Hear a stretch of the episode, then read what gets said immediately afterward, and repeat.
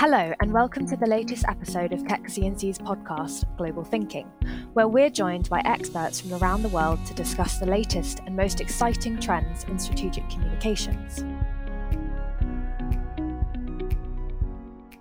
My name is Eleanor Cavill, and today I'm joined by two entrepreneurs, Alexander Kappas and Julie Leblanc, as well as Kekst CNC expert and director, Valentina von Luterotti to discuss the communications milestones and challenges faced by startups. The label startup is commonly associated with innovation, dynamism, and market disruption, but it can also be equated with risk and inexperience. Both Alexander and Julie have successfully founded and grown businesses and are well versed in startup growth journeys. With their help, we're going to be exploring how startups can use communications to manage internal and external perceptions of their business and their brand as they transition from disruptor to established company. So, Alexander, Julie, thank you for joining us. I wanted to start just by asking you both to share your personal elevator pitch with us, something that you've probably had to do many times throughout your careers. So, could you give an introduction to the businesses that you've founded and talk us through your experiences of growing and maturing a company? So, I'm Julie Barbier Leblanc and I'm a French national, as you can hear. I created a, a company that is called uh, Merit Incentives we are a global engagement technology company helping large businesses and smaller ones to engage internally with their employees using employee engagement program or platform and externally with their customers helping them on loyalty sales incentive and channel incentives. We have uh, our headquarters in dubai but we expanded in many different countries across the world and recently closed our series a round I'm Alexander Kappas. I'm the founder and CEO of Greener Crop. Greener Crop is a hydroponic farm management company, we provide farm management services for existing and aspiring farmers in an effort to enable the transition from conventional agriculture to more sustainable practices. And we're also joined by Valentina, Thank you, Eleanor. My name is Valentina. I'm a director here in uh, the Dubai office of Kekst CNC.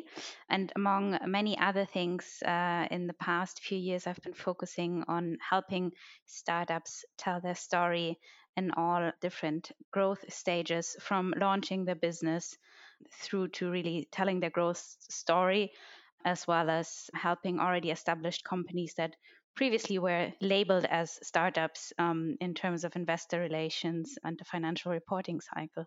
Alexander, I wanted to start by kind of asking you to reflect on some of the communications milestones that you've encountered throughout your career. And in particular, what have you had to do to get Greener Crop to the place it is today?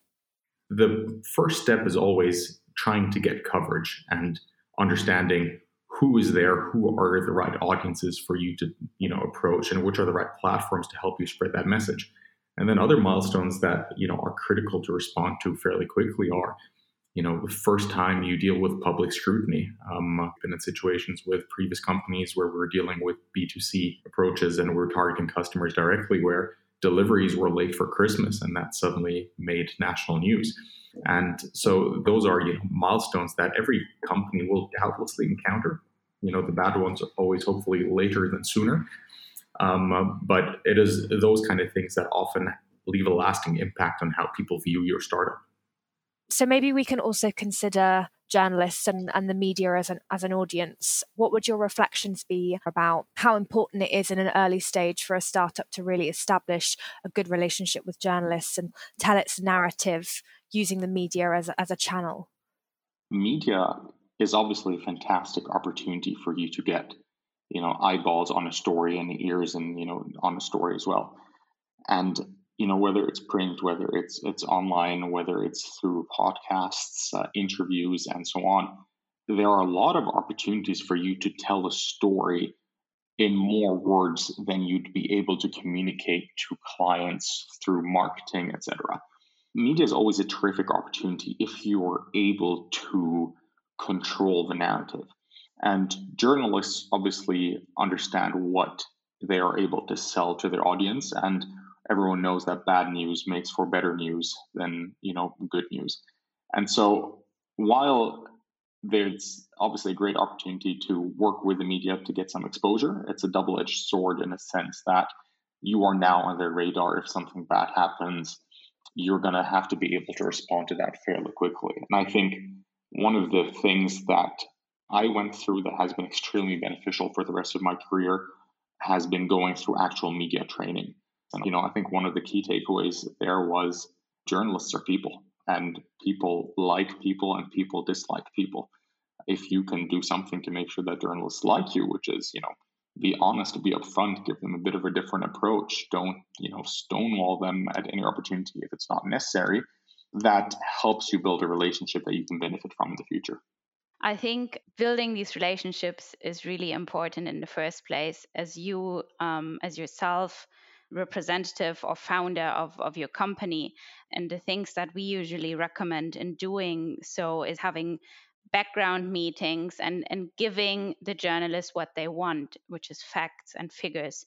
And the more you give them in sort of peacetime, where everything is going well, and the better you you nurture this relationship, um, the better you can deal with uh, situations that are maybe more difficult or times of crisis where you want the journalist to be your friend and to give you the benefit of the doubt. So it all comes down to this relationship building. I think the more you do it yourself, uh, the, the better, and, and to really have uh, or to provide your media friends access to yourself as the spokesperson. Um, obviously, we as a communications firm, we can help establishing these relationships, and often this is something that we do, especially for the early stage startups. But I think it's also important, um, and, and we see a lot of success where founders or CEOs are really at one level with the journalists and have this direct line to them because this is when especially in more turbulent uh, times it's really where where it benefits the business and and you're maintaining your reputation basically and Julie, what's your perspective here? What role has communications played in getting merit incentives to where it is today? Actually, I, I, agree a lot with what uh, Alexander is saying because I started my my journey as an entrepreneur uh, launching a B2C gifting company in Dubai uh, 10 years ago. And five years ago, we decided, um, based on the success we got with all these B2C customers, to launch B2B ventures that was merit incentives.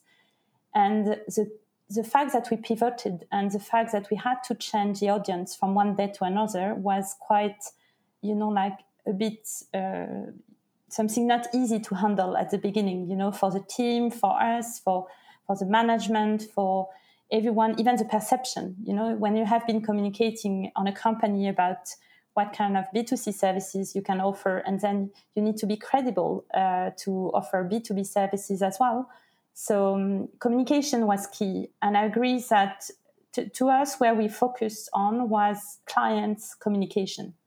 It was really important for us that uh, enterprise clients that we were discussing with understand how you know relevant we are to provide these kind of services in terms of uh, rewards and incentive, uh, engagement technology, and you have so many different stakeholders in a in a corporate environment. So your communication needs to be extremely clear, uh, depending if you work with the business side of a corporate client or if you work with the IT department or finance.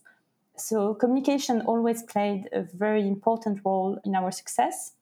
And I would say, um, in terms of uh, challenges, it's to make sure that you get your communication right and that you have this storytelling aspect you know of uh, everything you do because people are not as involved in your business as you are. And sometimes you can completely miss the fact that they don't get where you are coming from or where you want to go Alexander, is that something that you think you've encountered as well? The idea that people don't understand what your business does as well as you might. So, how do you kind of how have you overcome that, and you know what have the challenges been there? yeah, that's um. I think it, I'm sure you know Julie and I have hundreds of anecdotes for that. It's it's it's tricky, right? And there are things that you think you've simplified down to you know the, the best possible amount and yet it fails to make the impact that you were hoping. And so you know, storytelling is a great way of delivering your message in a way that will stick with clients. And I agree completely with Julie there, and, you know, connecting with what I was saying earlier. Um, if you're able to tell a story, then there are pieces of your communication that are very coherent, that are connected, and that allow customers and clients to remember what you're trying to tell them and to make that a little bit easier. I think we try and bring a message across. Um, we try and communicate in the best possible way what we intend to do and why we intend to do it. And so the why is always going to be as important as the what.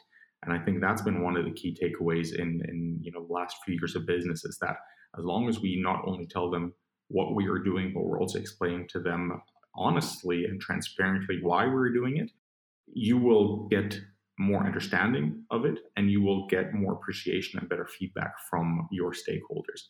And the reality is that people aren't dumb. Um, if people don't understand what you're saying, it's often because you're you're not being fully transparent about what you are telling them. You're giving them what you believe you want them to hear. You're not giving them what they know is behind that. And Valentina, how as C&C do you think we try and help the startup clients that we work with really get to grips with the what and the why and how to simplify those messages down for the audience that they're prioritizing? I think both of you touched upon uh, the essence here, which is the storytelling. And I think when we come into play and when we support clients, especially at an early stage, it's often around this articulating your value proposition and making sure that your audiences really understand what it is that you do and why as we as we just discussed. Often we feel that it is very clear in the founders minds but then using a lot of jargon for instance or technical speech that no one else really gets. So we are kind of a a, a translator to really tell the story in very easy and simple terms so that everyone can get it. I guess when I think of the milestones that are associated with that growth journey for a startup, funding really stands out as being an imperative. The question for both Alex and Julie, how have you seen communications play a role in helping you bring investors on side to really help scale up the companies that you've worked with? I think Julie is definitely in a better position to answer that than I am. Um, so one of the things actually that was really interesting, I think, in communicating with investors or communicating with clients or internally, is that it helps you reflect. You know, like as a founder, um, you have an idea, but your idea is not always hundred percent shaped. You have this, I don't know, ten percent that you are still a bit testing or adapting to make sure that you match uh, with the market or what, with the client's needs, for example so the fact that we were we were speaking with them and we were looking at at the forecast at what would be the future of our company, our technology, and so on, then it's extremely valuable. Like uh, the milestone actually was to put ourselves in front of other people and say, okay, we are able to tell you what will be the future, and. Um, it's sometimes challenging when you, start uh, as a founder in a startup you forecast, of course, at two years, five years, and so on, but actually you, you operate on a three to six months running plan. So, and you keep being agile and changing and adapting, and this is your strength. So, um, yeah, it was it was a very interesting uh, exercise and milestone, and having the trust of investors, especially institutional investors. You know, they see thousands of, of companies that are coming to them asking to to believe in their story, to to support them, and so on, and making sure that our communication was extremely clear. It was not an easy task because it's tons of questions, like uh, from different angles, different aspects, and so on. Yeah, I think it's it, it's really a turning point actually in a in the life of a company. And Valentina, how as Kekst CNC would we advise a startup to approach that that milestone? Um, I know a very broad question, but are there any general rules that we would prescribe? So going back to the point that I made earlier about really um, packaging your messages in the right way that everyone understands them, I think here it is really important also to think about the different nuances that are important for the different type of audiences and the different stakeholder groups that you're um, speaking to. If we are now um, thinking about funding rounds, I think it, it all starts with packaging the, the investor story here and what is in for them. We help uh, clients often to put together the investor presentation, for instance, where they can really see, okay, what, what do I get out of it if your business is, is being successful? And obviously, I think there are different things that you would stress or highlight. Um, or if you're speaking to your employees, you have um, the story of an employer of choice that you want to highlight and why you are a great employer. If you're talking to your customers, it is much more about okay, what are the services or what is the product um, adding to your life, or what is the value that you gain from our products or services.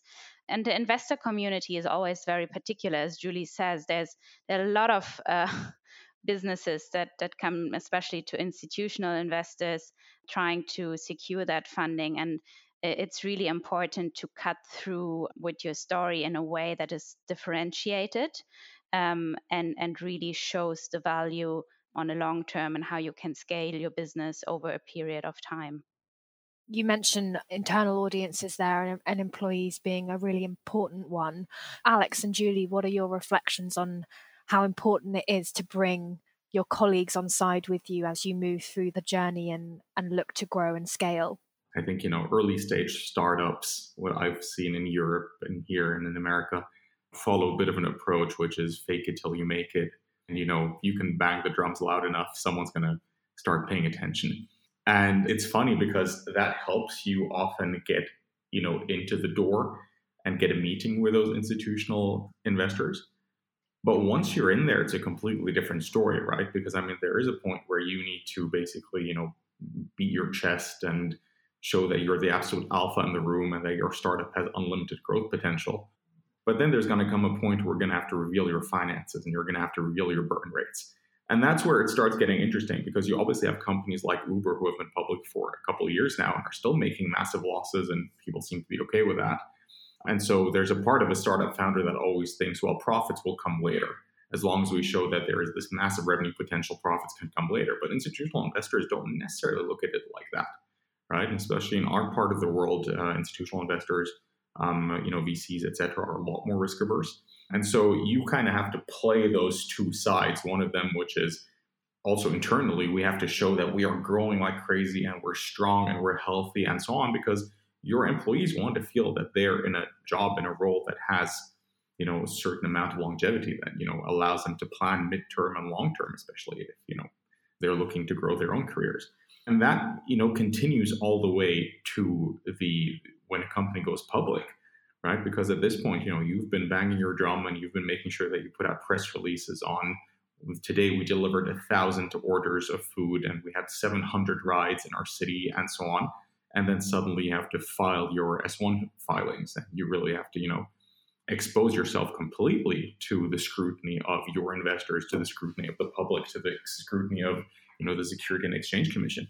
And so it's interesting because you're constantly trying to go between those two points where one is projecting confidence and the other one is being very, very careful about what you say not coming around to bite you in the, in the rear. There's also a whole new legal aspect to this where forward looking statements uh, can get you in a lot, a lot, a lot of trouble. And so, in any communication, you have to be extremely careful about anything you say not being able to be interpreted as a forward looking statement because that will be a clear breach of rules. And yeah, so that adds, I mean, that's the point where you really need experts to help you with every single word because that's where you can get in hot water really quickly. Actually, I, I would like to add as well is what what makes uh, companies sometimes to succeed or to fail is to have always this balance between communicating enough and communicating uh, just a little. It's to understand where is um, you know like the risk when you are communicating too much as well. That you open more about your strategy, your your future plan, then competition can come afterwards. So you make yourself more vulnerable to be able to grow again. So it's just a difficult balance sometimes. And and one more thing I want to add after listening to both of you, it's um, as well what can be quite difficult when you have a very fast um, growth is to make sure that you communicate with your employees for them to keep up. Because people that were extremely relevant at some stages uh, of your startup journey uh, may not be the relevant people later on. And either you help them to go to the next level with you and to to go or you have a proper communication with them telling them what you anticipate and what you expect. And um, it's it's quite difficult because you're already busy uh, you know communicating outside and with challenges and so on and so so yes i think it's it's part of any company uh, journey and even more for startups valentina what would your advice be to kind of overcome that challenge from an internal perspective? Yeah, I think it goes back to transparency a little bit as well. Um, obviously, the further you grow and the more you grow and the more attention you have from external audiences, your employees should always be almost the number one stakeholder group you need to think about because in the end though they are the people who enable the growth.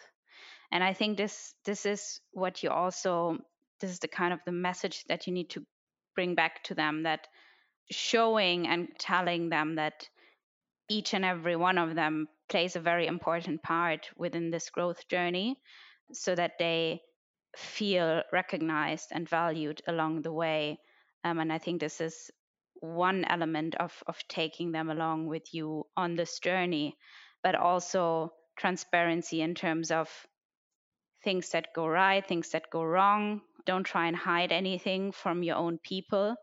Be as open as possible in your communications, especially when it comes to to your internal audiences. Um, and the other thing is also, as you grow, it is really important to think about your future talent. So you should also be prepared to have a strategy in place to attract future talent, not only retain those people that you've already got, but at the same time, understand who, do we need and how can we get them to work for us as a growing company, what is in for them. So that's the other bit that I think should not be forgotten. And perhaps one final difficult question for you, Alexander and Julie.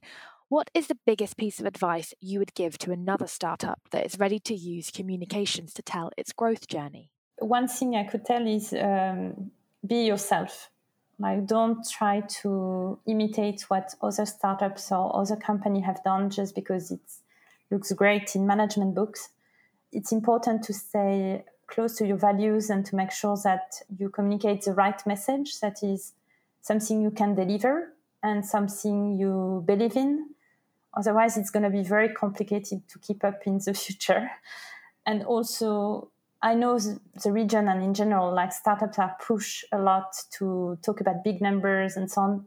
Don't do it before actually you're there because it's very, very difficult to to be strong enough actually to to to go to the next phase if you have communicated too much and there is a, a discrepancy between what you have said and, and what's really happening. Yeah, I think that's an excellent point by Julie. You know, there's a lot more for every startup to talk about than their performance.